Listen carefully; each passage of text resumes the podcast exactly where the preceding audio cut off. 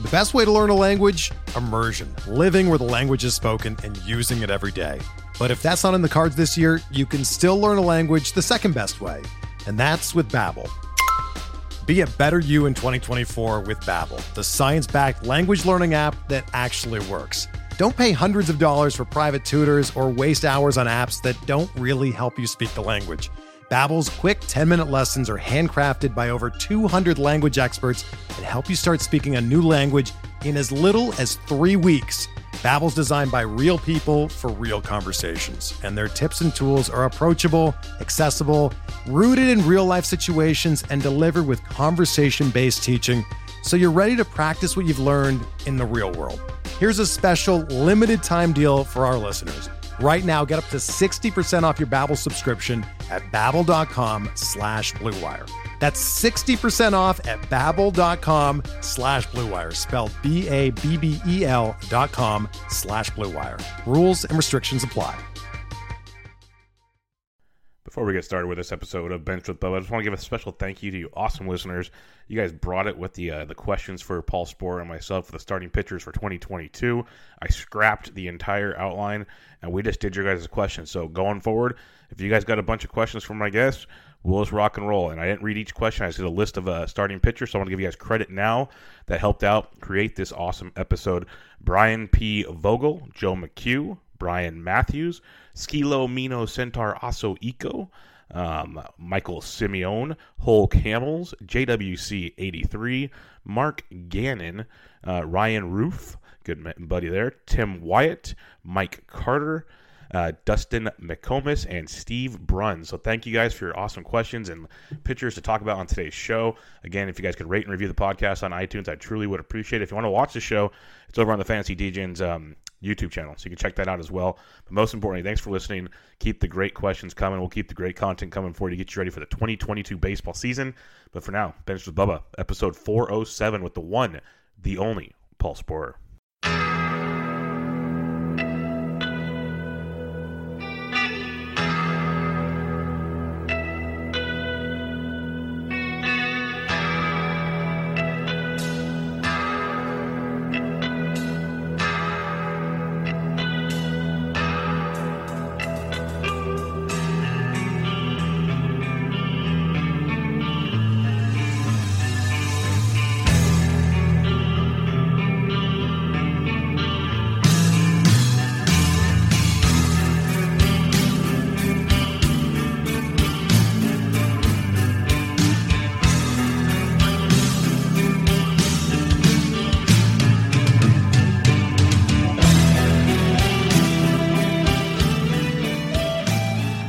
And welcome back, everybody, to another episode of Bench with Bubba, episode 407. A special guest rejoining me for uh, like the third or fourth time on the show. It's going to be fun to, to chat it up with him yet again and actually get to see him in person, hopefully, this weekend, which will be great to see. You guys definitely know him uh, all over Twitch with MLB The Show or everything else there. Fangraph, Sleeper in the Bust. He's been around, done all the stuff and things. You can find him on Twitter at Sporer, Paul Sporer. How are you doing, man? I'm doing well, Bubba. How are you? I am doing great doing good. Good. It's uh playoff baseball's great. It's good mm-hmm. to kind of uh as you know, we don't really stop, but it's good to kind of take maybe a couple of miles per hour off the the, the, the exactly exactly. Like I didn't do my chat today. Take, take a couple yep. chats off during October. Just downshift a little bit, but then turn it right back up in November. And that's just the way you have to be to kind of stay competitive. It, it's all dependent on what you want to do too. If you're playing a home league and everyone's kind of getting started in February together, you're not behind. But if you're trying to stay competitive in like NFBC stuff, you got to grind all off season, really. Yeah, I've, I've, been learning that the last few years, and you obviously crushed it this year. Big, big Thank showing you. in the NFBC. So congrats on that to start with. But um, before we get going, I kind of told them where they could find you, but let them know what you got going on, where they, what they can expect from you here pretty soon. So, you know, like I said, a little bit of a downshift in October, but uh, over at Fangraphs, we're still running stuff daily. We still got a few pieces going up every day. We'll kick it back into another gear in November. Got the podcast going again. Scheduling a little intermittent at this point dialing it right back up in November. October is really the only breathing room for us on Twitter at Sporer. You find me everything there. If you ever just want to come talk baseball all off season on Twitch, twitch.tv slash sporer. You don't have to be a video gamer. I play baseball games, I play Madden, I play 2K, but we're always talking all different sports, right? I did a Madden stream today. We were talking baseball playoffs because it's all about sports. So if you want to get your sports fix, especially baseball in the off season, come through on the Twitch, just hang out and chat. Yeah, two things about Twitch that makes me laugh. First, I blame you for the Welsh and Bogman. Um, I love that they're on now. Like I, and it I is my sh- fault. I record with Bogman all the time, and he's like, "Well, I got to do Twitch." I'm like, "What? We have to? What? We're rescheduling around your Twitch now." so we got that, and then um, it's really funny. I don't think I ever told you this. Like the very first time I had you on a while back, um, this is like basically saying what you're saying. You don't have to like video games or if you like sports, whatever. Um, I was having lunch with my wife's friend and her husband and stuff, and uh, we were talking about my show. And I said, "Yeah, I'm gonna have Paul Sporer on my show when I get home tonight or something." He's all the Twitch guy, and I, That's amazing. and he doesn't play fantasy baseball or anything. And I'm just like laughing, that. going, "I'm like this guy, this guy over here." I love that. it made me It's so laugh. I'm like, it's because it's, it's an avenue, man. I tell you, like, this is not a huge number, but when you consider that I play MLB the show almost exclusively, I'd say 15 to 20% of my audience doesn't even have a PlayStation. They don't have MLB the show. Like they they're not, they're there just to hang out, talk baseball. They they end up start engaging with the MLB the show stuff because they they're around it, but you don't have to be a video gamer to come and have have a good time and talk baseball. If you like Yeah, it- baseball, you will have a good time. Yeah, that's why it surprised me. Like blew me out of the water. Like what? That's so It- that's it- so good. I love that. I meant to tell you that. I totally forgot. So I appreciate that story though. I like that. Um, before we get into the select pictures, because you, you listeners crushed it. That's all I have to say. Like I had an whole, whole Yes, outline put together, and that got thrown out the window. So we're going with what you guys want today. But before we get there, I just kind of want Paul's general thoughts on this because I've been asking a lot of people because it was a weird year. You know, going into the year, sure. 60 game season, what do we do? Like it was tough. Now we get the full year. We thought workloads. Well, some guys went much longer than we thought. So it's kind of a weird deal. Looking back, what was the hardest part with dealing with the starting pitcher landscape this past year? Uh, innings, I think work workloads and understanding kind of where teams were going to go and navigating that. Um, there was a lot of talk about it early in the year. For me, it was something that I wasn't aggressively focused on in the draft because I don't I just don't think we had a good handle on it. You know, we heard a couple teams come out and talk about plus 100 over the previous year, but I knew that wasn't going to be a hard and fast number. We knew Milwaukee was going to be competing. Were they going to just stop stop dead at 100 plus innings for uh, Woodruff, Burnes, and Peralta? 100 more than they had last year is what that means, by the way. Uh, no, so navigating that was tough though, and you know we saw guys would get the extended rest or skip a start type of deal, phantom ILs. I think that was the hardest part, and just overall, everyone kind of coming to grips with the fact that last year really didn't mean anything. Mm-hmm. Like we tried to say, how much does it matter? This, that, or the other. The answer in almost every case was markedly lower than we thought, markedly less than we thought in terms of what it meant. And from the from the good or bad, and we got into a lot of confirmation bias. If we liked the guy and he didn't have a good 2020, we discounted it. If he had a good 2020, we started to read into it. I think the general fantasy community approached 2020 improperly and uh, we had to kind of make up for it on the fly because I think I think this year getting a whole nother full year helped us realize just how little 2020 meant. Well, I know, like you know, Eno and those guys that kind of had a little bit of an inside look to things. Mm-hmm. They they were talking to, to different pitchers, talking about how much they were doing on the side and this and that. Like even guys said when the season was over, I went through for another month to like keep my arm going. Like Yep. things that not all of us were privy to, but it turned out maybe all of them were doing this type. thing. Exactly. And that's the, that's the thing. We had so much incomplete information that we just didn't know how to navigate it. So we were making choices on faulty or incomplete info, and that's what made it tough. I thought It was like Bob year. Nightingale was our only reporter. It was horrible. But um, do the opposite. yeah, with the difficulty of 2021, uh, are you are you doing anything different for 2022? Or are you kind of back on hey, things are good again, let's just roll? Yeah, pretty much. Obviously, you still have 2020 there in the purview because you can't just go off of the previous year. I think that's another overall mistake that fantasy folks make. And I, I'm not casting aspersions. I include myself among this, where we get too narrowly focused on the previous year, forgetting the year or two before that. You know, a lot of uh, the most base projections are three year averages, right? Mm-hmm. I think we forget how those other two years still matter. So we still have that middle year of 2020 in between the two full seasons. What do we do with that? Again, I'm lowering the the impact of that substantially when I start to look at three year averages and things of that nature. So that's just how it's going to be. I, I'm going to put a little weight on it, give it a little credence, but for the most part, 19 and 21 are going to drive what I'm looking at for 22. Yeah, I'm with you there. 1921 is a big way. Like Robbie Ray's a perfect example. Even if you want to pull back 2018, outside of the walks, all the other peripherals were great, and he mm-hmm. just cut mm-hmm. back on the walks. Now, could you predict that kind of cutback? Probably not, but we could probably look at stuff like that with a lot of pitchers and and get some interesting, even hitters, and, and get some yeah. interesting uh, breakdowns on things. Like part of me wants to do like a, a go all the way back to 18 and do the three full years, and if you want to keep the, the 60 in there, sure. But I don't blame almost, you. Yeah, it's it's going to be interesting to see how we all break it down. It's gonna gonna be another fun year until we get kind of hopefully back to some normal uh, thoughts there. Last but not least, wins were very difficult. That was a topic of conversation on oh, any God, podcast yes. you listen to. It was ridiculous. If you're in quality starts leagues, they were just as bad because most guys weren't Almost, going six yeah. innings. It was like it was just a, a, weird, weird deal.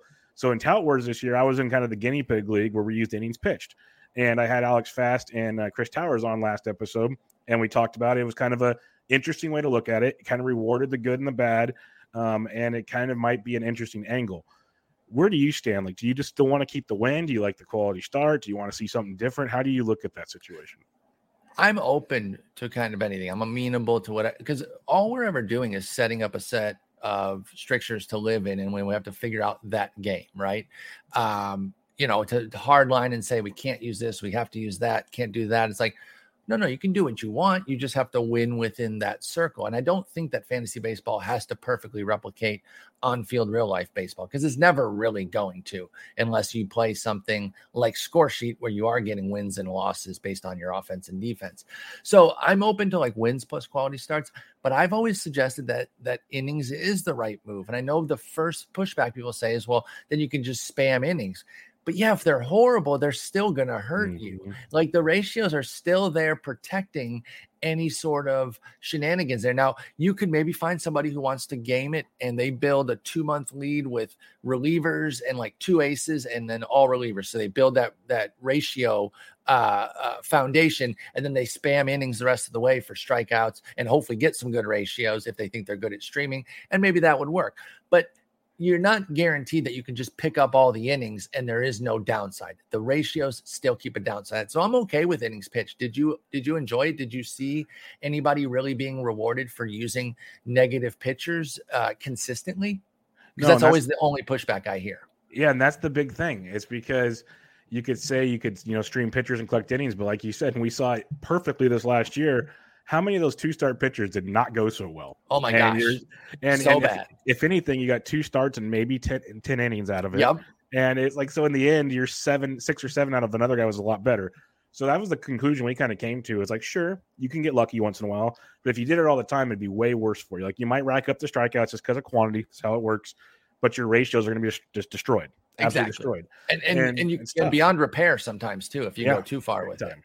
Like like if you did the Gomber week and then you never went back to Gomber and then all of a sudden you went with Bailey Ober before Bailey Ober got good and yep. you just like Matt Manning just go down that list. Just think about those ratios real quick, and it gets nasty. Flip side, like I'm a Giolito fan. How many blown wins did that bullpen give him? But he still got you six to seven innings every start, so you got rewarded for that. Exactly, and that's where it's kind of good deserved. as well. So I we we discussed it. By the end of it, I think we were kind of inclined to be fans of this innings pitch thing because it rewards quality pitching. Now, sure, you have to be kind of creative on how you want to, you know, maybe get an uptick in strikeouts or whatever. It depends. That's part of the strategy. That's part mm-hmm. of the mm-hmm. game. But I think it this might be the way to reward the best pitchers for now. Yeah, I think in the so way too. that baseball goes. We'll and, see.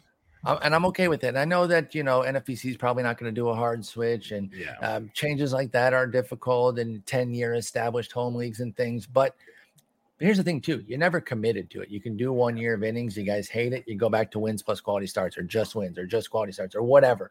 We can always move around and adjust things, but we're trying to find something that's more of a balance that works. And with so many four inning starts or just sub five inning starts, the quality start wasn't even the good solution to the wins problem. Yeah, and it's like as the game continues to evolve, we have to evolve basically. Exactly. Otherwise, because it got to a point with the wins this past year where it was just silly. Like when uh, Suter is almost leading baseball on wins. Obviously, Urias had 20, but Suter had what 13, 14 wins for the Brewers. Yep. Like, come on, that's crazy. That's crazy. And you know, there were probably some folks that jumped on him early enough to get yeah. eight of those because he was starting to rack them up. Decent little pitcher. So people probably putting him in. I wonder, speaking of evolution, you know, for close to maybe having to move on from steals just because yeah. they're so uh they're so scarce. Are they almost too scarce? Are they almost too fluky? I don't know. I don't think we're there yet, but I wonder if that's something that we have to start looking at and adjusting that knob a little bit.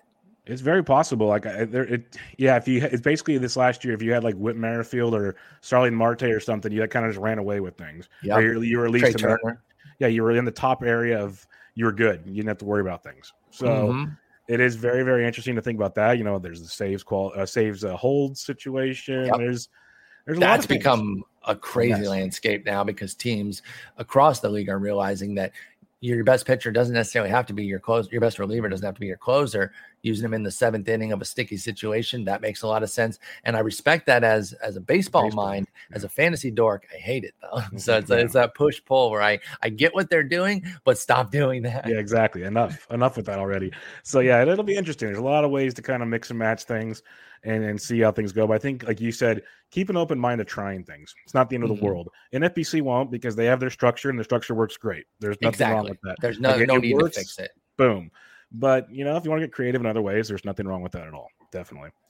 All right, let's talk some pictures here. I will credit all the listeners at the end because I, I kind of just jumbled everything together. So it's easier okay. than going tweet by tweet here. But we'll just go down in order. And the only picture that was mentioned more than once, and he was mentioned three times, Joe Ryan of the Love Minnesota it. Twins. This guy was awesome. We saw him get traded from Tampa Bay in the Nelson Cruz deal. He goes and pitches in the Olympics and was awesome. He even spoke out and said, Why don't we use the Olympic baseball? It has the perfect amount of stickiness on it. We'll see how that goes.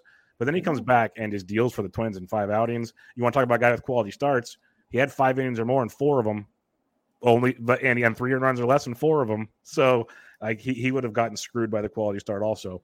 Yep. What's your thoughts on Joe Ryan? Because that helium just kept going up after every single start last year. It, it really did, but he was really, really intriguing. I, I, I didn't know a whole lot about Joe Ryan until uh, coming into this season and kind of seeing some stats, doing some minor league uh, uh, uh stat scouting leader, you know, stat uh, leaderboard scouting, I should say. Just put in some thresholds and kind of see who pops based on strikeout minus walk, things like that. And he kept jumping up but he was 25 coming into the year, so it's a little bit of an older prospect.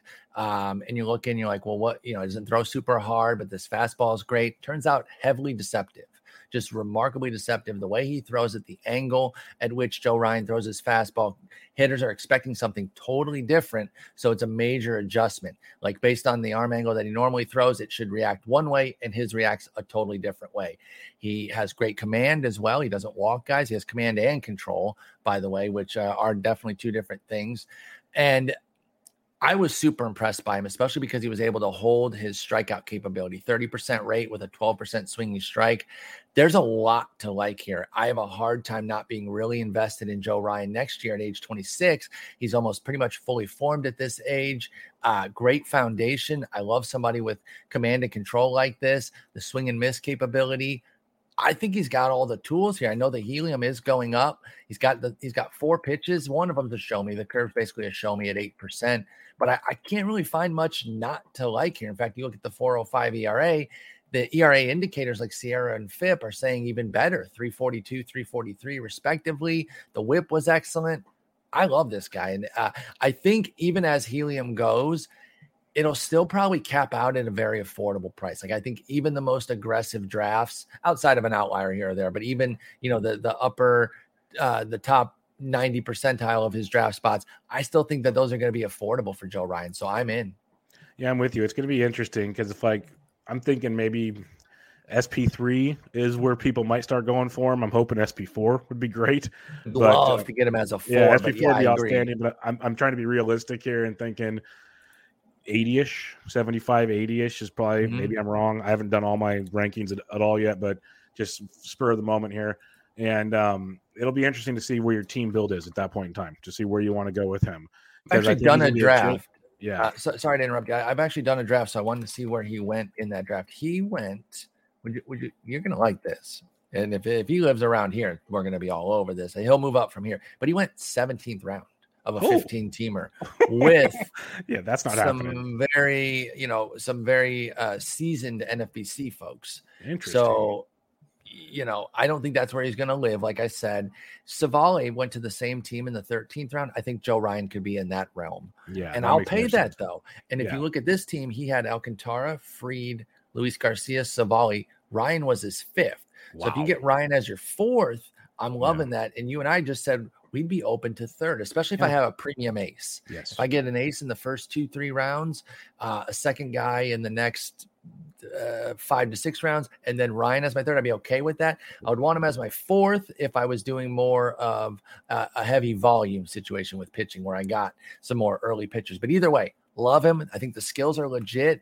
And the only real issue I saw was a little bit with his home run rate. He does allow fly balls, a lot of fly balls. but good number of pop-ups to go with that at least in the minors that didn't quite translate this year uh, with the infield fly ball rate but he does have that in his arsenal so even that home run issue doesn't completely bother me and the fact he doesn't walk anybody means that's a lot of solo shots Yeah, that's the thing we always say with like the Scherzers and the Coles of the world, Verlanders. Go give up your home runs. They're solo shots. I don't care. Keep throwing and the they- cheese and throwing it past them. Okay. exactly and they know when to attack they're throwing 95 down the down down the uh down the plate but it's with a four nothing lead so if they make it four one they don't Yeah. care and nine out of ten times they're getting a whiff on it anyway Yep, exactly. 100% with you. So, yeah, if Ryan's going later, I'd be a big fan of that one. I I, I thought the helium would have been higher. I was wrong, and I'm glad I was wrong on that one. Let's hope it, uh, it- it'll come up, like you said, but let's hope it sticks in that range. Let's go to your backyard, the Detroit Tigers, where things are going in the right direction. That's for darn sure. I, I know you had to have liked what you saw this year, and Casey Mize was one of them. It was, it was a weird year for Mize. Uh, he kind of was up and down, and they shut him down for a little bit, and then they limited his innings at the end. All, all in all, a pretty solid, solid season. Should be ready to rock and roll full go next year. So, where do you see uh, Mize going, and, and how do you see his 2022? I'm really intrigued by him, and I think the comp that I keep going to in terms of a statistical comp. Uh, I'm not. I'm not trying to compare how they pitch, just to trying to get people's minds uh, around a, a some figures. Would be peak Jordan Zimmermann. Now I know the last memories of Jordan Zimmermann were very bad when he was with Detroit, and then I think he pitched with Milwaukee for like a few innings this year. He fizzled big time. Washington peak Zimmermann, though, I think is what Mize can be, meaning he's a workhorse who goes a bunch of innings, doesn't walk too many guys, puts up some great seasons, not a huge strikeout guy. The way he'll get those strikeouts, though, is volume. I think one thing that we we don't see as much anymore because volume has come down.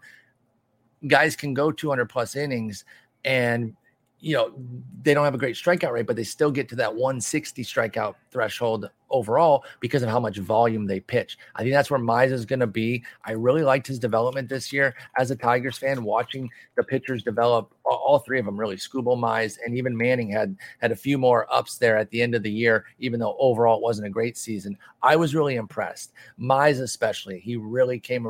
Watching his evolution from start one to to to start 30 was super impressive. They managed his innings late, which I respected. Uh, I think he's really set up to blossom. And like I said, that Jordan Zimmermann peak is is what I keep coming back to. That's not a bad one. Like you said, a lot of people might not remember that day, those days, but quality, quality arm in the rotation, put up the innings you're looking for. So uh, it's interesting. The strikeouts are the my biggest concern. That's why I always went to Skubal, but Skubal seemed more volatile as well. So it, uh, it was always interesting with those two, but definitely going in the right direction. Let's talk volatility. And we all loved Aaron Nola. Most of us loved Aaron Nola. And you looked at his season, and every time you look at it, like, oh, the peripherals are saying this isn't good. This like he's good, he's fine. Look at the range, like the the FIPS, the X FIPS, SIERAs. It still never panned out. Strikeouts were always great, just kept getting shelled. So what are you doing with Aaron Nola? Fine. I mean, it, it was frustrating because Yep. you had so many expectations of him, and every time it looked like he turned a corner, like you're saying, it, it, it would it would come unglued. And I think what we really, and this kind of goes back to our early conversation about looking at more of a holistic picture. A lot of folks are going to use 21 as kind of the end all be all of where Nola is. I think that will be a mistake, but that's a mistake that we can capitalize on. I should say, I'm saying a general we. I don't know if you actually like Nola specifically, but based on the the um, uh, the, the theory we were talking about about looking more at the previous seasons, his skills didn't really change. The Mhm. homers went up a bit. The BABIP was a, a four year high. I put year in quotes for 2020, but a four season high at 308. And his left on base rate was a career, uh, wait, pardon me, Career second, best. second worst. Uh, left on base rate, 67%. So those are some factors there that those can be ironed out. I didn't really see a skill drop off for Nola that has me concerned in any real tangible way. Again, you look at the ERA indicators, uh, 326 FIP, uh, excuse me, 326 SIERA, 337 FIP.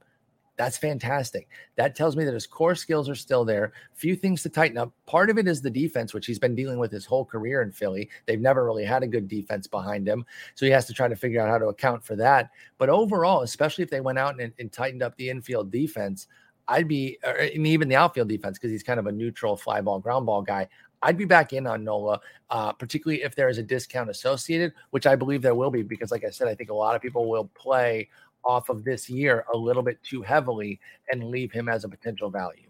Yeah, I'm 100 percent with you. Like like you said, we go back and look at it, and I used the Robbie Ray example earlier, but best strikeout rate um, of his career outside of 2020, best walk rate of his career, best K to walk. You know, the average was you know higher than it's been recently, but that you could be the BABIP that goes with the uh, the defense you mentioned. The WHIP was fine. Um, you look at a lot of his just peripherals in general. The home run rate, it felt like it was going through the roof, but in general, uh, 2019 was 17.4% home run for fly ball, 13.5 this last year. Um, there's a lot to still like with Aaron Nola, and that's what's frustrating about it. Very, very frustrating about it is seeing all that success and uh, and not in success at the same time. So uh, I'll be in on him as well. If there's a discount, I will be 100% be there. I have a hunch, as you know, the more and more people talk about it, come March, people will be back in on Aaron Nola. Might not be the you know second round Aaron Nola, but it'll be the third round Aaron Nola, but just For sure. a pretty And good value. there's a there's a benefit. There's pluses and minuses to everything, but there can be a benefit to guys like Nola of drafting early. Early, Um, and you can get those discounts, but then you, you will watch that price go up. And then once spring hits and he throws his first, you know, quality outing in spring, people will be right back in on Nola. So you're right there. But if you are a winter drafter or or a fall drafter or an even a winter drafter, think you can get Nola at a better price than you will in March. But if he has you know no issues in the offseason, comes into spring sharp, Nola will be back in that third, sec- second, third round area. But I, right now, you might be able to get him in the fourth in some drafts, which is a great, great price for him. Outstanding. Let's talk youngster Josiah Gray for the Washington Nationals. Got traded in the Turner and Scherzer deal from the Dodgers. And it was kind of an up and down go early on. Uh, limited the damage for the most part. They started get up a ton of home runs. Mm-hmm. Strikeouts are wishy washy, but finished very, very well. Kind of hopefully giving us a sign of things to come in 2022. Where do you stand on a guy like Josiah Gray? I stand pretty firmly in his camp, especially because I don't think he's going to be too expensive, and there's there's a growth profile here that can really work. Obviously, he ran into the home run issues; uh, they really came back to bite him. He didn't really have these issues in the minors. This started in AAA this year. We gave up a ton of homers, uh, but that might have been a long time coming because he's always been a fly ball guy. So maybe he was just kind of, you know, keeping the the the fly balls in the park and getting pop ups in the minors. But this year it kind of came to a head. Major leaguers didn't miss, and then what it trickled down to, I think, was that walk rate ballooning because he started to be a little bit more afraid to pitch in the zone, understandably because he was allowing so many homers. I think there is a great foundation here with the swing and miss. And anybody at age 23 who comes in the league and can miss bats at a, at a 25% clip or higher, I'm going to be interested in uh, just as a general rule, even when they have issues to iron out. He needs to get the homers in order, but Josiah Gray is somebody that I think the, the Nats are going to stay committed to. Obviously, he's a massive piece in that in that trade. Uh, I got two dogs coming in here. They want to talk about Josiah Gray, and uh, uh, I, I, really like Josiah Gray though. Again, I think he's going to be a late round guy that you can get pretty cheap. Uh, I don't think there'll be any crazy offseason helium, so I will be in on on him and take advantage of those strikeouts and see if he can develop. And he's an easy guy that if it doesn't work early, you just you just move on from him and shower ten and twelve team leagues. Yeah, no, I'm, I'm kind of with you on that one. I think uh, Gray is quite intriguing. I think he's just gonna get better with his age too, which is good to see this is one I'm I'm not all in on. I know there's some very smart people like James Anderson and others that love Ashby, Aaron Ashby of the Milwaukee Brewers. Um, he had a, a, good season, an up and down season. Strikeout stuff's there. He's had walk problems in the minors, and the home runs were a plenty this year. Mm-hmm. So, what's your take on Aaron Ashby? He's a guy that I feel like I'm going to be okay being wrong on if I'm wrong type thing. I, I do like hearing that James Anderson isn't in on him. Whenever smart people yeah. are, are, in on somebody that you like as well, you, you feel good about that. And James Anderson's awesome. Uh, and I really like Ashby as well. I, I, I lean closer to that side there. Uh, part of it comes from just blind. I don't want to say blind trust. That makes it sound like I'm not doing any research or, or, figuring out. But I do have a trust in Milwaukee's pitching development. They are one of those teams that gets the benefit of the doubt, like a Cleveland, um, like a Miami. Miami's park helps, but also their development. Uh, the Giants, again, same thing, park and development combo there. So there's certain teams that you give a little extra to. Tampa Bay, uh, Milwaukee has joined that realm. And I think with Ashby's foundation, this is a guy that they can certainly build. Now, here's the thing you have to be ready to be wrong in 22 about him if you're a believer, because the old adage, and I did not coin this, but it's one of my favorite prospect growth isn't linear. It's something I had to learn. I, I looked for stair step prospect growth and just the EKG aspect of it would always trip me up in my earlier days. I'd be like, I don't understand. And then I would overreact to that and say, well, I shouldn't have been in on this guy. He turns out he sucks. And then he would pop the year after. And I had this whole situation across all fantasy sports where I was a year ahead so often uh, in basketball. The year before Derrick Rose won the MVP, all over him and he was okay, I believe, because he was really great when he first started. But he won the MVP the next year, the year after I wasn't drafting him everywhere. Um, but baseball, it's happened. I could go through. I, I, think I actually still have a file somewhere on my old computer of all the guys that I was a year early on. So I'm open to that being the case with Ashby. I'm gonna buy because it is gonna be dirt cheap. It'll be even cheaper than than Josiah Gray. He'll be a dollar guy because he might not even have a rotation spot guaranteed.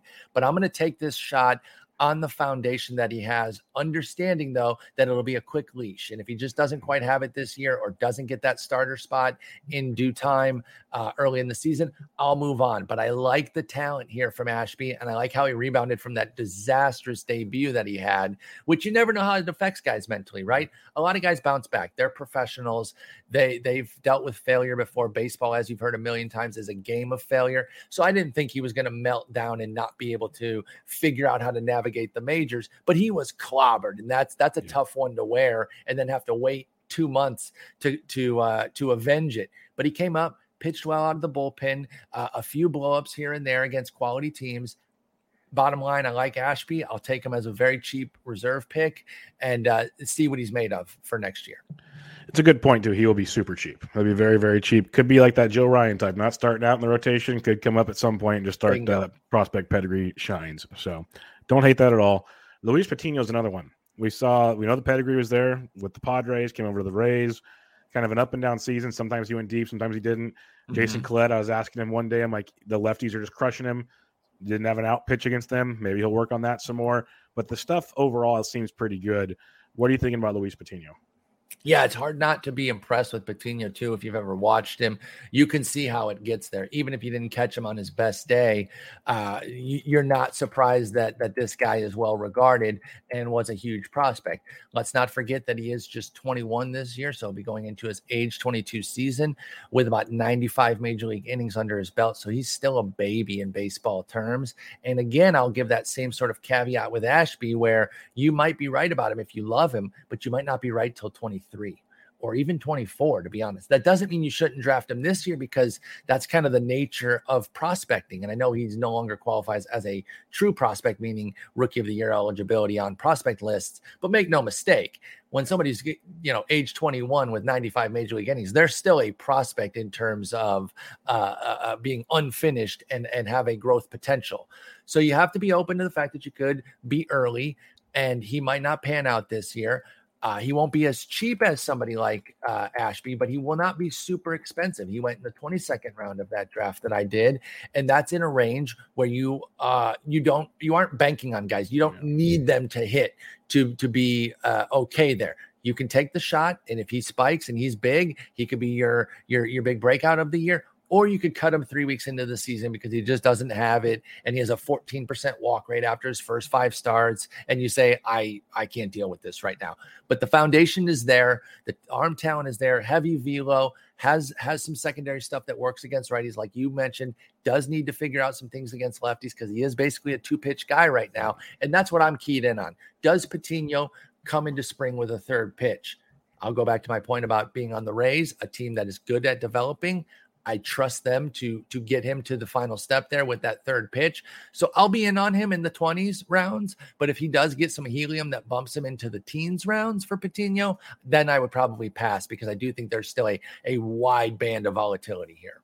Yeah, I'm with you there. Like there's so much positive, but the, the when it went off the rails, it went off the rails. So it, it can really hit you. And it goes back to what you were saying earlier about taking those those mm-hmm. dents to your ratios for the for the potential upside of guys. People don't talk about that enough too when they're talking about streaming and the yep. and and going for younger players. The hit that they can do before they're off your team can be long lasting. Especially because they have that shorter leash. It's like if a veteran goes and gives up four runs, well, Johnny Cueto's still going to go six innings if he can get there. Bingo. Where like a Patino, like, nope, see ya. We're going to get He's you out of here right two. now. Yep, that's a great call. Ratios look a lot different. So mm-hmm. Uh, it's like that's why I, I, caught a lot of flack this year saying, "Why are you doing this two star guy?" And it's like, well, I need him. Well, no, you don't. But I took a lot of flack. yeah, do, it's like, do do you need him? Unless you're in a points league where basically, if he doesn't fall on his face, he can get you yeah. something. Uh, other than that situation, those two star guys, like you said, they were so risky this year. Streaming was a was tight, meaning it was very, very difficult to find an edge. Definitely. Uh, let's talk about uh, we talked about some youngsters there. Let's talk about a veteran here, Adam Wainwright. The dude just ageless wonder, ageless wonder right now, looking great. He was awesome in the booth. I hope to God he ah, gets a so job good. somewhere in a booth later on because that is what we need is more of that. Uh, so Wayno's awesome, and he already he's got so his extension. Real. Yeah, he already got his extension, so he's going to be pitching next year yet again. But how much should we be buying into this like 17 win, low three ERA season? Well, here's the thing, uh, but uh, uh, on the on the booth thing, like I said, so real. Like gave like yep. real thoughts. Didn't always come like up with cliche with his friends. Exactly, and I loved some of this. Like he just seemed like a real dude. Exactly, and that's what I mean by that realness. So I, I I loved that. By the way, I have some bias toward him. He was a waiver pickup for me uh, in that main event winner, and I, I I love him for it. And I even made one of my biggest gut calls of the year. There was no basis for it. It could have easily blown up in my face. I'm not I'm not saying I deserve credit for it in terms of being savvy. It was just one of those things that sometimes you make a move. I started him in Coors for no good reason. Like I, he did not have a two star. I, there was no backing. It was it was a pure gut feel based on the fast, fact that I'd watched his previous three starts all the way through and just thought he was dialed in. And I was like, he could survive here. Coors beats everybody, so he could also get killed. I'm going to take a shot. It was on July 1st, too. So I knew I had enough of a window to maybe overcome it if he gave up seven earned, but he threw eight innings, two run balls. So I love Wayno. Ooh. But anyway, putting that bias aside, um,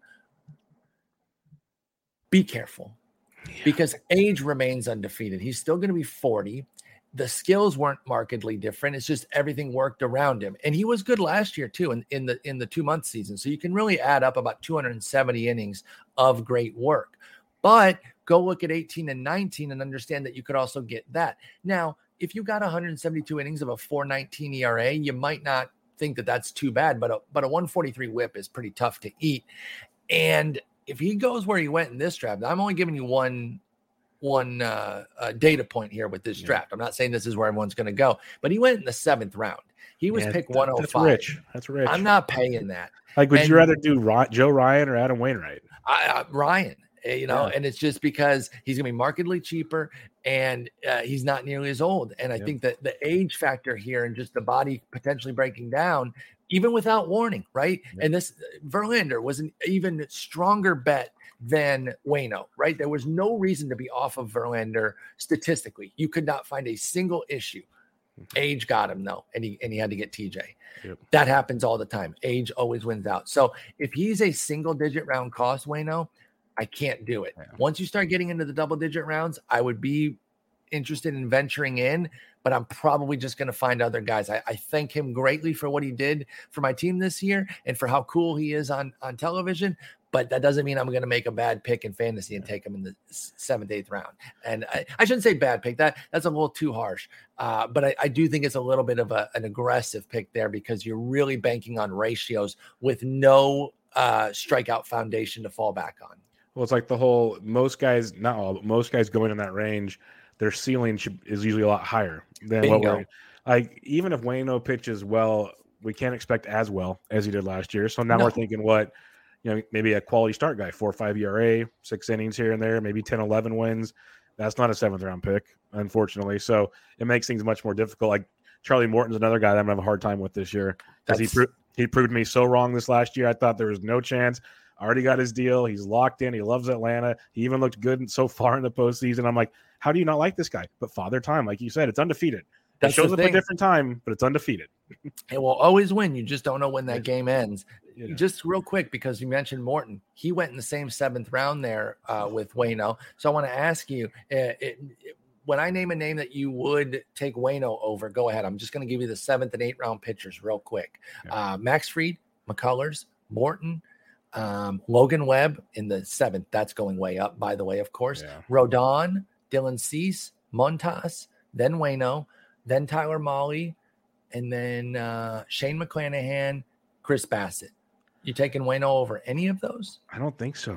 I don't I think really so don't. either. And it's, it's not tough. to crap on the because I, I know the person who made this pick, and if they listen, you made a great pick right after that when you took Tyler Mahle. I yeah. just think you're paying full freight for Wayno Bingo. with too much risk and not enough upside. It's, it's, the old saying: "Don't pay for last year's stats." Bingo, and that's and exactly that's like, what's happening here. And like, sure, sure, you could do that with guys like you know Juan Soto and stuff. That's a different story. Like, but we're talking about these guys that have are coming up here, and you know, last year, like you said, you got him on the waiver wire for crying out loud. Mm-hmm. now he's a mm-hmm. seventh round pick. Like of a 15 teamer, I got him on the yeah, waiver wire. Like, so let's. He's still going to be good. Like we're both saying, he's not going to be a bad guy, but yeah, let's get him in round like 14. or something. That, that's that's where I'm at. I got to yeah. get him in like a, a 12 yeah. to 15 round range, yeah. and I'm looking to stabilize my innings uh, and he would fit into a team mold like that. But I, I, I can't take Wayno in a single digit round. I wish him the best, but it won't be on my team if that's the price. Let's talk about a guy that I'd almost even be willing to take this guy over Wayno at this point so in too. life. Is Ranger Suarez, who, if you guys followed last year, you know, he's in the bullpen, gets the closing gig, everyone spends a ton of money. They're like, oh, we're going to put him in the, in the starting rotation, kind of ease his way in there. So some of, like, I thought, okay, it'll be kind of a weird finish to the season. No, he might have won fantasy leagues. The oh, dude oh, was sure. ridiculous. So talk about helium. Logan Webb's going to have helium. Ranger Suarez should as well. Where do you see him and uh, going in 2022? By the way, I'm with you where I was like, how's this going to work? I had actually picked him up for saves. Oh, Thankfully. Pardon me. I dropped him after they took it out of the closers role. I got lucky that I didn't just because I didn't have to. It was one of those yeah. things where he was on the chopping block, but then when I did all my moves that week, he survived because I had lucky other guys to you. cut, and I got super lucky. So yeah, exactly. You know, it's not, I think sometimes we don't acknowledge our luck. Uh, you know, starting Wayno and Coors for no reason, keeping Ranger Suarez after he transitions to the rotation when you I did not think it was going to be anything special. I just, like I said, I had another week with him that I could kind of wait and see. And when he threw five and two thirds no hit innings across his first two starts, three innings and then two and two thirds, even though it was small samples, I was like, I'll hang on to this just to see. Yes. Yep. And he still didn't even get till five to five innings until his fifth start. Yep. But once he got going, holy smokes, Bubba, he was unbelievable. So I think there is something here. They're going to keep him as a starter. They've already said that that's not changing. He is another one of these two pitch guys, though. He really leaned on the changeup more this year with the fastball. He was really fastball changeup, which seems like an odd two pitch mix, right? You have nothing breaking. It was kind of an 8% show me slider. I, I will be curious to see if he can uh, expand the arsenal a little bit, maybe make that slider a little bit less than a, sh- a little bit more than a show me pitch. That would be my concern. But he did have a platoon split, but it was a 600 OPS against righties, 311 against lefties. He's a left hander for those that don't know about Ranger Suarez.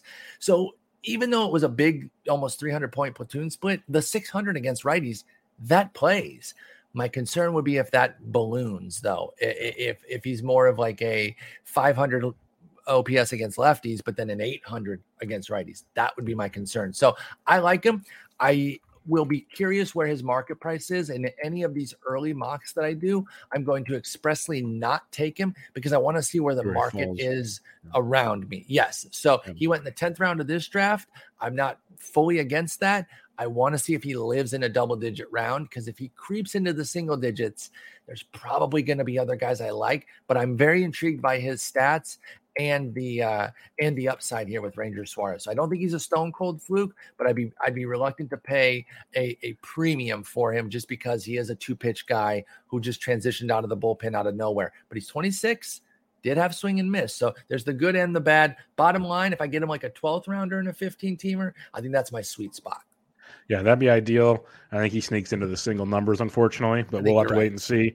Big fan of his strikeout stuff because even if he starts giving up a few runs, the strikeout stuff travels. So big fan there.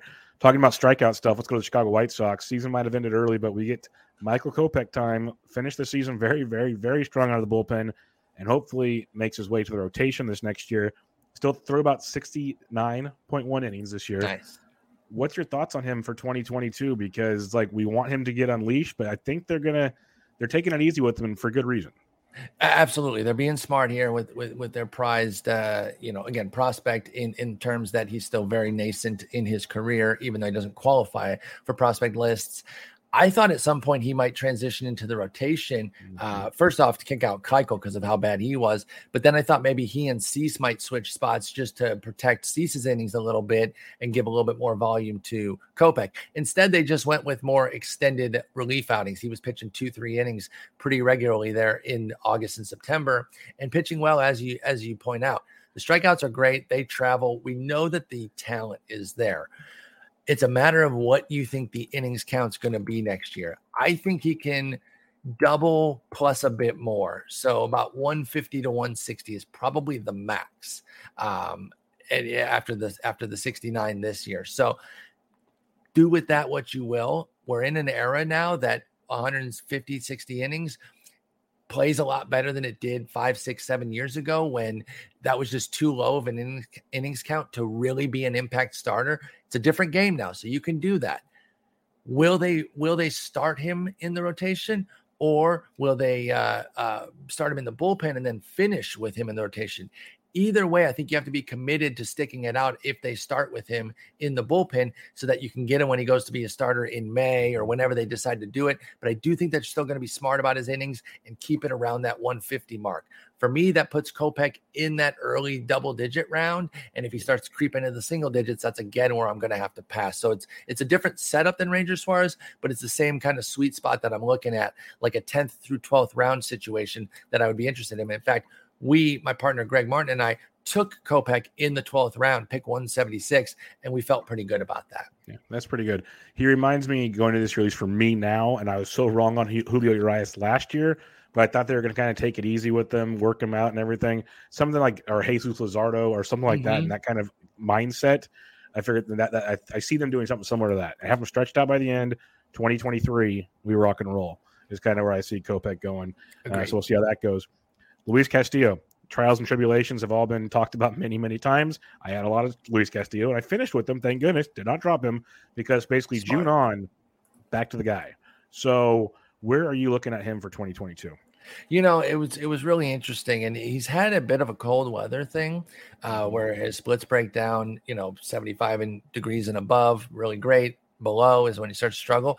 That didn't fit the, perfectly for those early season struggles in the first two months. There were definitely some bad, uh, cooler weather games that might have fit the mold there, but then there were others where he did well. It was just an up and down thing where his command and control just were not there inning to inning, pitch to pitch, let alone game to game type deal with Castillo.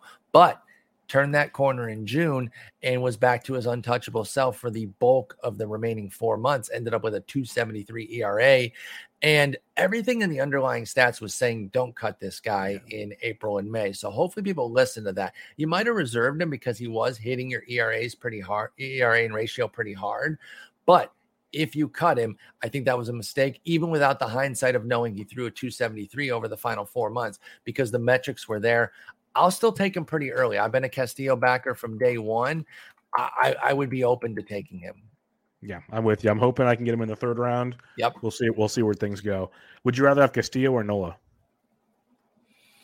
I'm a Castillo guy. I'd, I'd go him. I'd go You and I are on the same page there. But uh, again, I'm a Castillo guy too, so bias is going to be a part of that. Luis Severino, uh, we know when he was healthy a couple years ago, things were looking good. Obviously, uh, went through his surgeries and everything, and he came back out of the bullpen this past year. Should be ready to rock and roll. We don't know for how long, but start of 2022. Um, what's your takes on him going into the next season?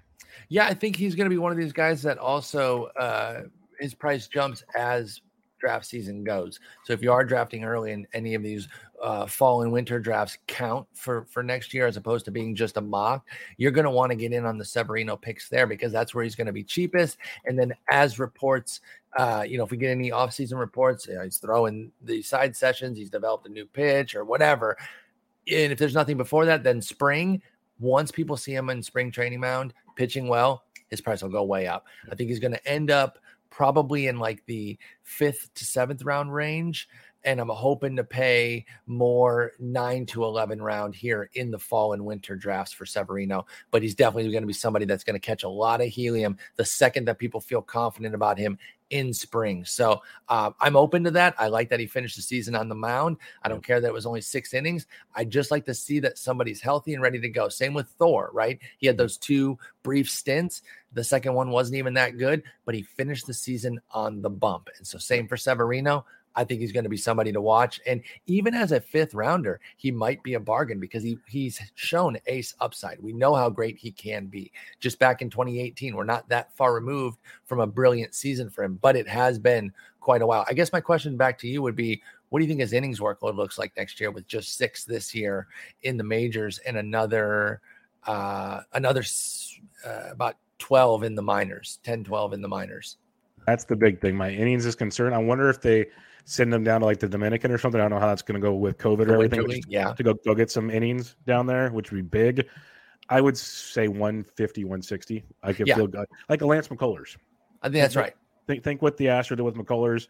As long as things are healthy and nothing's changing, I see that kind of workload. And if that's the case, he could still pay off a fifth or sixth round value with his ace like stuff. So, Big time.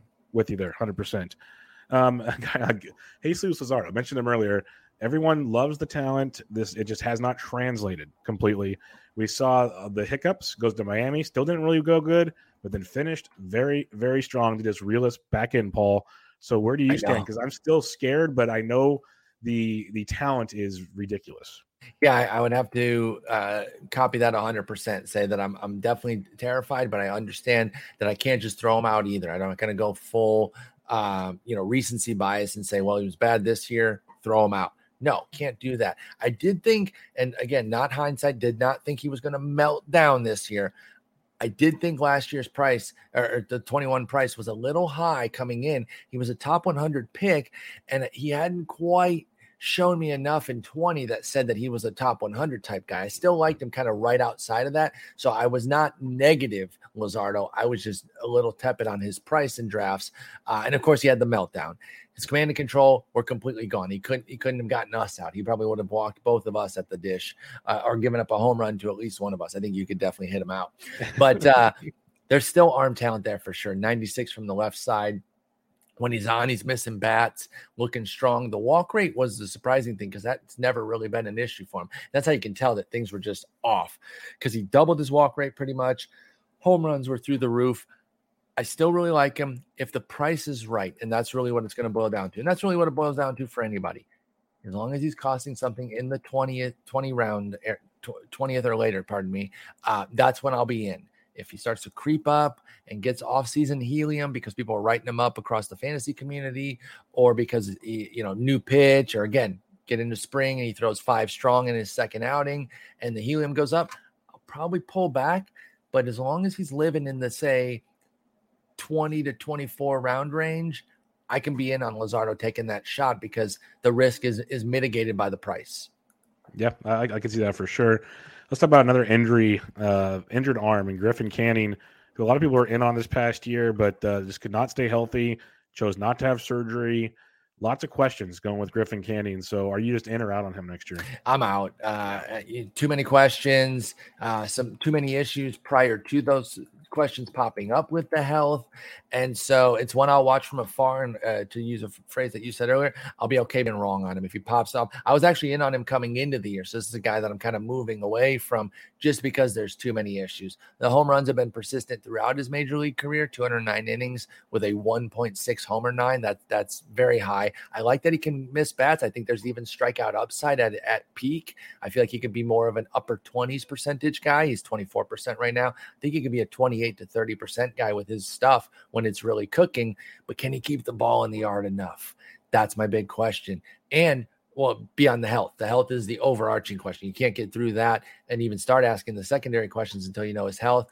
So it's hands off for me right now. It is something I would revisit in spring right? He comes in healthy, looking good, great. But I'll miss the great discounts in this uh in, in, the fall and winter drafts because I'm not taking him right now, even at round 39, which is where he went in the draft that I was in. I know that's that's free, like that's nothing. Yeah. But I'm probably looking at other other players beyond that just right now because there's too big of a question mark and it leans toward the negative for me that he's just going to end up having to get TJ anyway. Yep yeah, I get, I get frustrated when guys choose not to have the surgery. Like I get it, I wouldn't want to get cut on either, but uh, it makes it tough for the fantasy purpose in us to uh, to trust those things. Well, and it's tough when when it seems like that is really going to be the answer. And I, yeah. I, I'm with you. I get them not wanting to go under. Right? It's easy for us to say, just do it. Uh, TJ is easy. TJ has a very high success rate, but it's not guaranteed. There are still guys who who lose from it. They don't come back at all. They don't come back the same. So I get it. But when it's the obvious answer, and I don't even know if it was TJ with him or if it was a different surgery, but he eschewed sur- surgery and then ended up with, I think, a lower back fracture and this and that. Everything just started piling up. So I'm going to step back right now and let it happen. And if it, if things improve, then I'll be back in on Canning. I'll be rooting for him for sure. Mm-hmm. I just won't have him on very many teams. Cleveland, uh, we know they they're kind of sailing people and doing this and that, but they do they know how to, to work with pitching. They've yes, done this very do. very well. Eli Morgan, Triston McKenzie, two guys that were asked about on this. We saw McKenzie throw phenomenally towards the end. Eli Morgan kind of surprised me with putting some good starts together. Where do you see them in 2022? Morgan was one of those guys that, that caught my eye, and I can't really say he paid any major dividends outside of a, a couple DFS streams that uh, that mm-hmm. didn't didn't work out or didn't fail too too spectacularly because he had some really brutal outings. He showed you that mm-hmm. volatility, but he was one of those guys that I blindly trusted Cleveland on, and like I said, just took a shot on him in DFS as my secondary pitcher type deal. Uh, but I've got a little star next to him for next year because he will be a dollar guy. He'll be he'll be free in drafts, and I think there is something to build off of here. And again, I give Cleveland a, a, lot of credit with what they do with their guys. They've earned that credit for me. So you got a 26 year old next year in Morgan who doesn't throw super hard. He's kind of their their prototypical guy. They they find guys that their fastball is not their best pitch. They have secondary stuff that's good. They don't walk guys, but he needs to figure out the home runs. I'd almost trade some walks to get the home runs back in order. This is where you can see the distinct difference between command and control. Eli Morgan has control, he does not have command. True. Control is just putting it in the zone, just filling up the strike zone. Command is putting it where you want, whether in or out of the zone. He does not have that. That's what he needs to work on. But there's a foundation there that makes him a viable one dollar one dollar play. McKenzie of all these guys, starting back with Kluber, the Kluber and Carrasco uh, uh, breakthroughs. Carrasco was a, a regen, uh, not, not, regenerated, rejuvenated prospect that they had. Uh, a reclamation project is the actual phrase I was looking for. But Kluber was a, a, discovery of their own. But those two guys came around the same time. Since that period of Cleveland being elite at pitching, I think McKenzie's the best prospect, the best raw talent that they've had out of all of them. Bieber, Civale, um, uh, Bauer came over. Obviously, he was a pretty high prospect, but uh, I think McKenzie might be the best prospect that they've had that they've de- developed in their own system. And with what they've done with guys who have had lesser talent, I'm really excited about him. The thing looming over his head is the health. He's yeah. built like me, which is not great for baseball. 6'5, 165. He's a toothpick out there. They call him, I think his nickname is Dr. Sticks. Sticks yeah. And there are questions about whether or not a frame like that can hold up to 30 starts a year. And to this point, he's had a lot of issues with injuries, but the raw talent is awesome. And I will take a shot on McKenzie because I think the injury risk is built into his price tag. He went in the 17th round of this draft. That was pick 248. I think Great. he'll live somewhere between between 220 and 280 pick, and I'll take him anywhere in that range, and that covers the injury cost. One thing I don't like when people do is you you bring up somebody like that, you say, oh, I picked him at 220, and say, well, what about the injury? That's why he's 220. Yeah. If you eliminated the injury risk, he'd be picked 150. If he's making 40 one, starts, he'd be moving way up. Yeah, like, yeah. like if, if you if you didn't have that risk, he'd be way up. So don't double count a negative on somebody and say, I can't take him because of the health when you're paying pick 250 because that's why he's 250. But I really like both guys. Uh, Morgan for deeper leagues as a flyer, McKenzie for more of a uh, more of a six, seven starter guy, fifth, six, seven starter guy on your team that you have some expectations for, but that you might have to jump off of because of the health. Yep, fair enough. Let's do a couple quick hitters here and we'll, we'll wrap okay. this up. Jordan Montgomery. We saw the highs, we saw the lows. Some people love him. Your boy Nick Pollack, big Jomo fan. So what are we doing with uh, Jordan Montgomery? He's the one who got me in on on on Jomo. So I'm I'm st- I'm staying there with Nick. Actually, I don't know if he is still in on him or not going into next year, but I think we've seen what he can do now for a couple uh, of full seasons in 17 and 21. I know those are pretty spread out, but that goes back to what we were saying about looking at the whole picture. Um, I think a repeat of 2021 is fine. I don't need him to necessarily grow beyond this for his price and where he's at. If you can get a repeat of of 2021, surely you would be happy with that in the 12th to, uh, I would say maybe 10th to 14th round area. That's probably where Jormont's going to go. Uh, I, I always call him Jormont. I like I like Jomo though. I had I hadn't thought about that one. That's a good one too. But that's kind of where he's going to go. I think that's a fair price for what he offers. There's probably not a ton of upside at age 29, but I like him, Jordan, uh, Jordan Montgomery.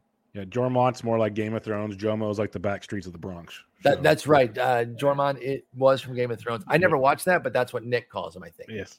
Um, Drew Matt, Drew Rasmussen, the dude. I every time I thought the Rays were going to raise, I was like, ah, I'm going to stay away because they're going to limit him. They're going to do because the Rays. I know.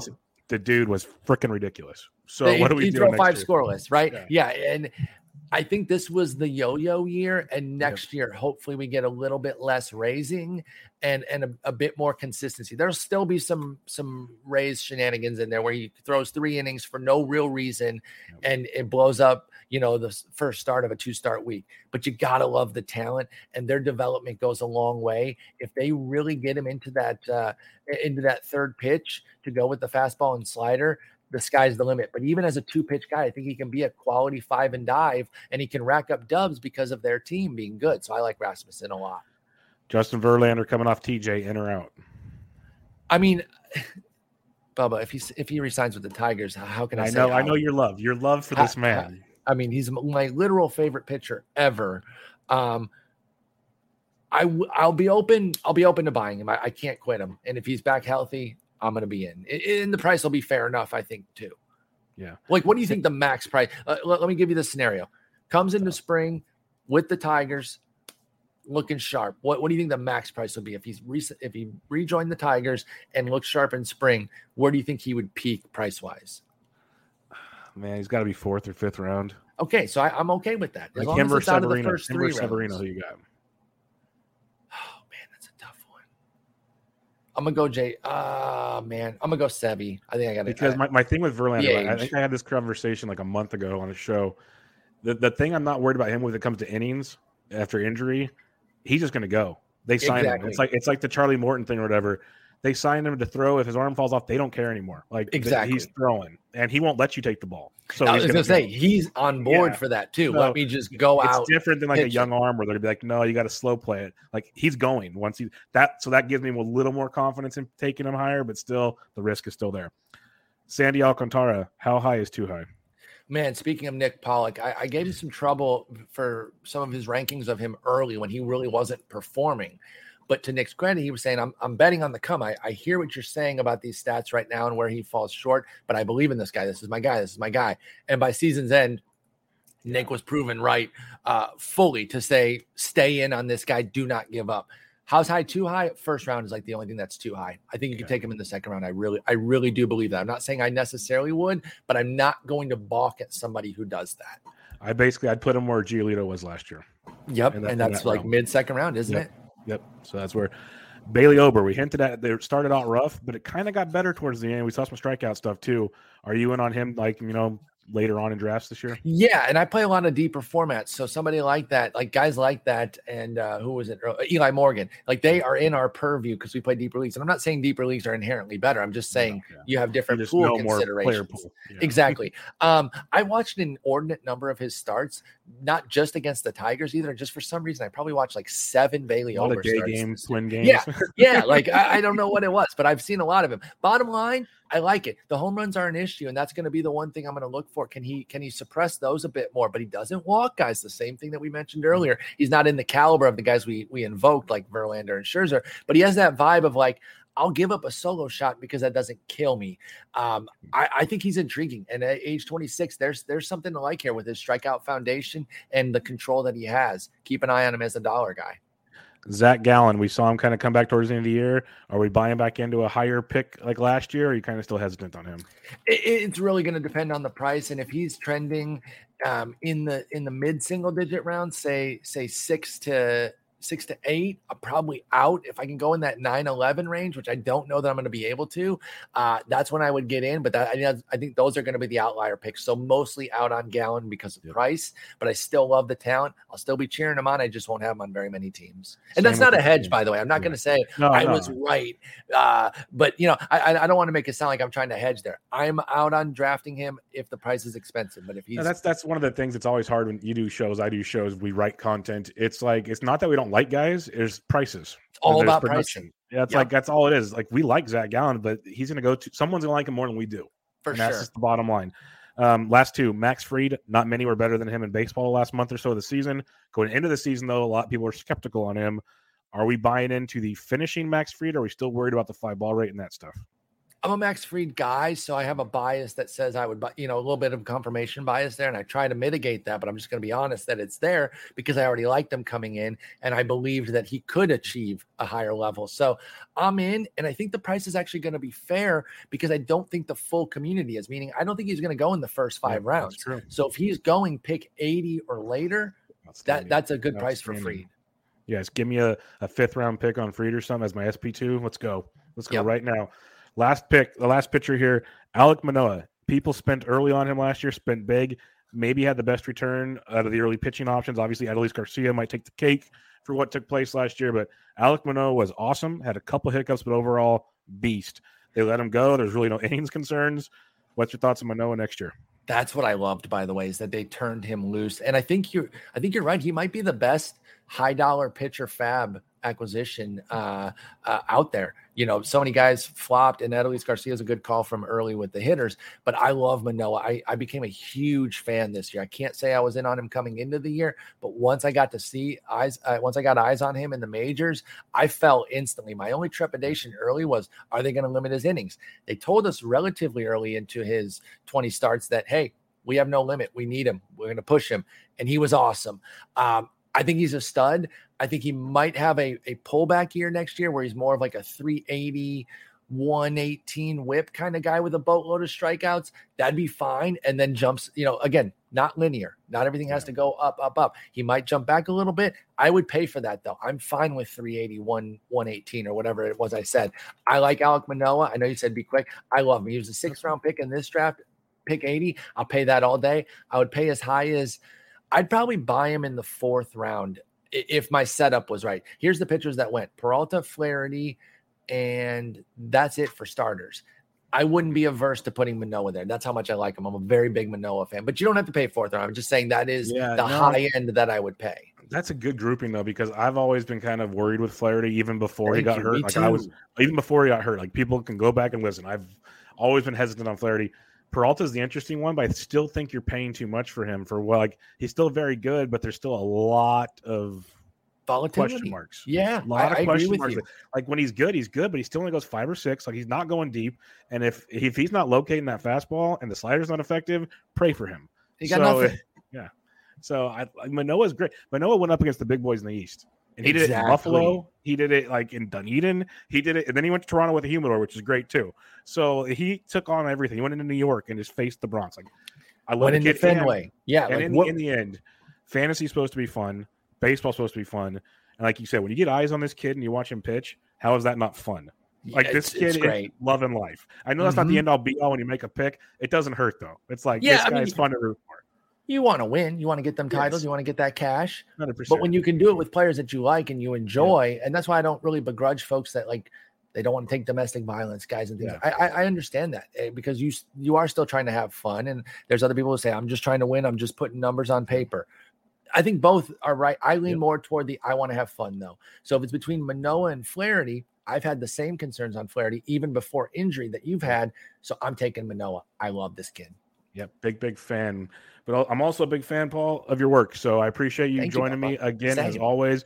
before we sign off, um, remind everybody what you got coming up, where they can find you, all that good stuff. So I've been doing these roster reviews that uh, are going to kind of take me through the rest of the month and into early November. Just kind of looking at each team through the fantasy prism. Uh, it's very basic stuff. It's like how many guys had one or more save, and then list all those guys. How many guys had 100 plus Ks, 65 plus runs, and then I do a best buy, and on the rise, and off the radar, and a hot take for 2022 with each uh, with each team. And it's just a kind of a way to break down the season and get a few players' names to talk about for the next year. I'm doing those all the way through over at Fangraphs, fantasy.fangraphs.com.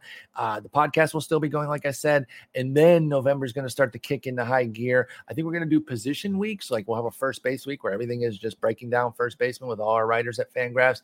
Uh, so each position have tons of offseason stuff. So twitter.com slash spore, twitch.tv slash spore, and fantasy.fangraphs.com. You get your full fill of me. And uh, if you love baseball, again, I got you all off season, and we do not stop. It is great to hear, and he's uh, definitely telling the truth there. So, lots of great stuff there. And what else is great, Paul? Is I look forward to seeing you in like 48 hours or so. Can't wait. I hope yeah, everything goes well with your flight, by the way. Yeah, I'm, I'm a late one. Same with you. Like you're still Thank good you. to go. Mine already got rescheduled once. So let's see how this goes. But uh, hope to see you in Arizona. Safe travels, my friend. And thanks for joining me. Thanks, Bubba. Same to you. Take care. All right, everybody. This is Bench with Bubba, episode 407 with the one and only Paul Sporer. Catch you all later.